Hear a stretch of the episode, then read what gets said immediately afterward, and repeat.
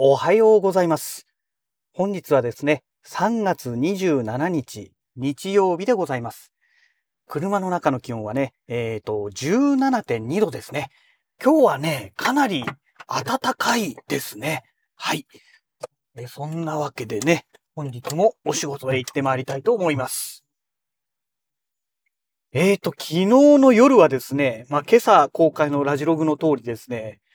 もうほんと夜中のじゅうにじぐらいまでね、ずっとその水替え作業をしてまして、それが終わってからね、今朝公開のラジログの、あの、編集をして、えー、公開予約設定をしていたというね、えまあそんな状態だったんですけども、おかげでね、結構ね、もう体がヘトヘトです。はい。なんですが、まあそろそろね、今度ね、うーちゃんの水槽の方もね、あの、水替えしないといけないタイミングなので、ちょっと今夜もどうなるかなという、まあそんな感じなんですけども。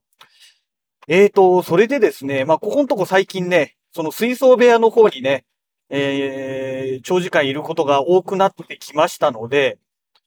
気づいてしまったんですけども、一週間、一週間そんなに前じゃなかったかな。うん。あのー、スイッチポットっていうね、リモコンでいろいろね、あの、スマートフォンとかリモコンとかでね、いろいろ操作ができる、なんて言うんでしょう。まあ、スマート機器っていうんでしょうかね。えー、そういったものがあるんですけども、Amazon でね、主に販売されておりますけども、でね、それのね、えー、スイッチポットの、物理的にね、あの、照明器具とかのそういうボタンを、電源オンオフしてくれる、えー、スイッチ、リモートスイッチがあるんですよ。で、それをね、その水槽部屋の、えー、パソコンを、を置いてある部屋のところの照明のスイッチを、それを使ってやってたんですけども、急にね、リモコンのスイッチがね、反応しなくなったんですよ。故障かなと思っていろいろ見てみましたら、どうもね、電池がもう残り全然なかったみたいでして、あれおかしいなと。リモコンの方は全然電池があるのに、なんでそのスイッチの方の端末の方は電池がないんだろうと思って、なんだろうなんだろうと思ってたんですけども、いや、あの、思い出してしまったというか、思いついてしまったというか、気がついてしまったと言えばいいんでしょうかね。えっと、この手の、まあ、スイッチポットのね、えー、商品、このスマートスイッチ系っていうのはね、スイッチポットから出ている、えーと、なんだっけな。スイッチポットハブミニっていうね、えー、端末があるんですけども、え、これをね、無線ラン、ルーターとかに、無線で接続することによってね、あの、スイッチポット関連の機器を、スマートフォンとかそういったところから制御できるようになってるんですね。で、そのハブミニっていうね、ハブってね、エイチユービー ですね。えー、あのハブミニをね、倉庫部屋の方にね、もうかなり前、去年かな、移しちゃってるんですね。要は、向こうの方でね、寝泊まりするようになってから、あっちに持って行ってしまってますので、あ、エアコンで使ってたんだからもう去年の夏の時点では、持ってっちゃってたんですね。うん。で、結局、アクセスポイントがものすごく遠くなったわけじゃないですか。まあおそらくね、電波が通らないと思うんですよ。そうすると無線機器って今まで接続していたものがなくなると、無線の電波を探すようにね、あのー、電波を出し続けるじゃないですか。え、つまりそれによってね、バッテリー消耗がね、ものすごい勢いでね、進んでいったんだと思うんですね。まあこれあくまで私の推測なんですけども。で、それでね、バッテリーがまあここでね、力尽きて切れてしまったのではないかなと思うんですね。うん。まあ蓋を開けてみたらね、まあ、あの、シーアールツー っていうね、単三電池のさんぶんのいちぐらいの長さですかね。えー、さんぶんのいち、半分、半分からさんぶんのいちぐらいの長さのね、すごいちっちゃなね、えー、バッテリーが入ってたんですけども。で、まあそれがね、もうスマートフォンで iPhone で見る限りではもう残りわずかっていうことで、あ、ダメだっていう状態になってたんですね。で、仕方ないので、えっと、この シーアールツー っていうね、パナソニックの電池でしたけども、Amazon でポチりました。えっと、よっつでね、せんなんじゅうえんとかなんかそんな感じでしたね。で、それをポチって、で、たまたま昨日ね、Amazon でこのスイッチポットの関連の商品がタイムセールで安くなってたんですね。でしたので、あの、このハードウェアのスイッチ、もう一個ちょっと使いたいところがありましたので、それをポチりまして、で、あとその倉庫部屋の方にね、当然そのハブミニがないわけですから、また同じ現象が起きてね、電池がものすごい勢いでなくなってしまいますから、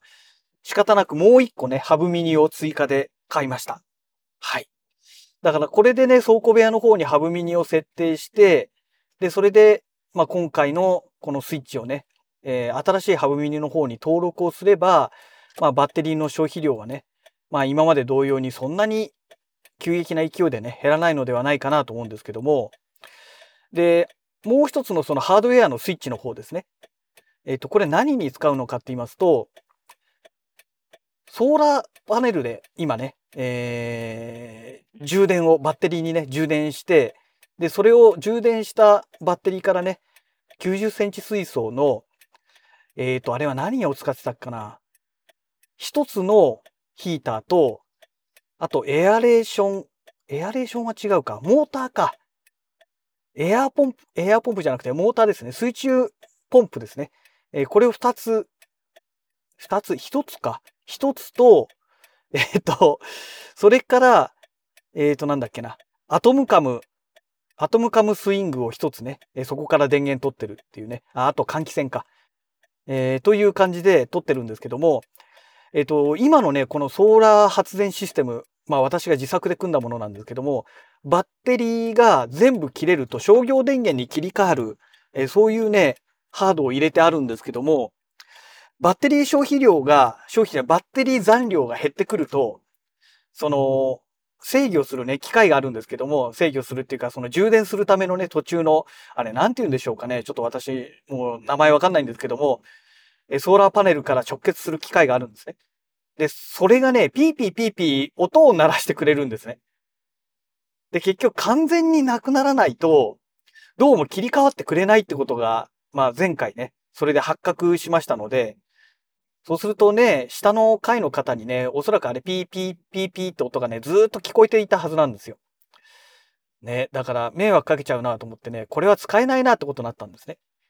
で、そのスイッチ、あの、そのハードはね、電源スイッチがありますので、えっと、その電源を入れることによって、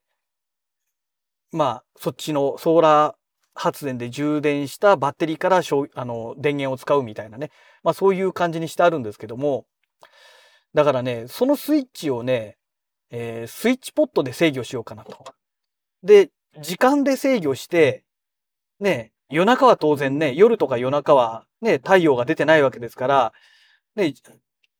充電してくれないわけじゃないですか。発電しないわけですから、そうするとバッテリーがどんどんなくなっていっちゃいますので、ですから、昼間だけ、そのバッテリーからの電源を使って、で、もう夕方以降は、基本的に商業電源を使うっていう風にね、えー、時間帯制御で自動でこう、電源オンオフをしてくれるように制御しようかなと思ってね、まあそれで買ってみました。まあ実際問題それでうまくいくかどうかっていうのは何とも言えないんですけども、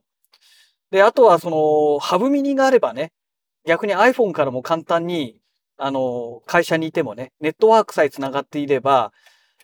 いくらでもね、制御できます。まあ、ネットワークが繋がっていればってことは、要するに、ね、あの、よんジー 回線がありますから、普通のね、携帯の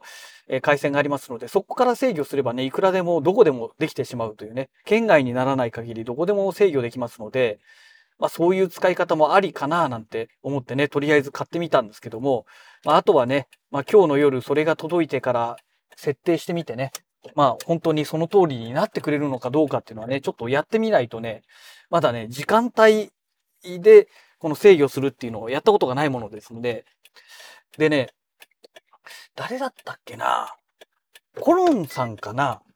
えっと、温度によってなんか制御するっていうのをね、エアコンかなんかの制御をね、やられてたんですよね。えっと、スイッチポットのね、えっと、湿度温度計っていうのがあるんですけども、それでね、何度になったらエアコンが動くみたいなね、なんかそういう制御をされていたみたいですので、まあおそらく可能だと思うんですよね。うん。まあちょっとそれをね、今夜試してみたいななんて思っております。はい。まあそんなわけで、まあちょっとね、もう体くったくたなんですけども、まだね、今週は火曜日まで仕事ですので、まあ今日日曜でしょ？月火で、まだあと今日含めてみっかかんありますのでね、まあ、なんとか頑張って乗り越えていきたいと思います。それではまた。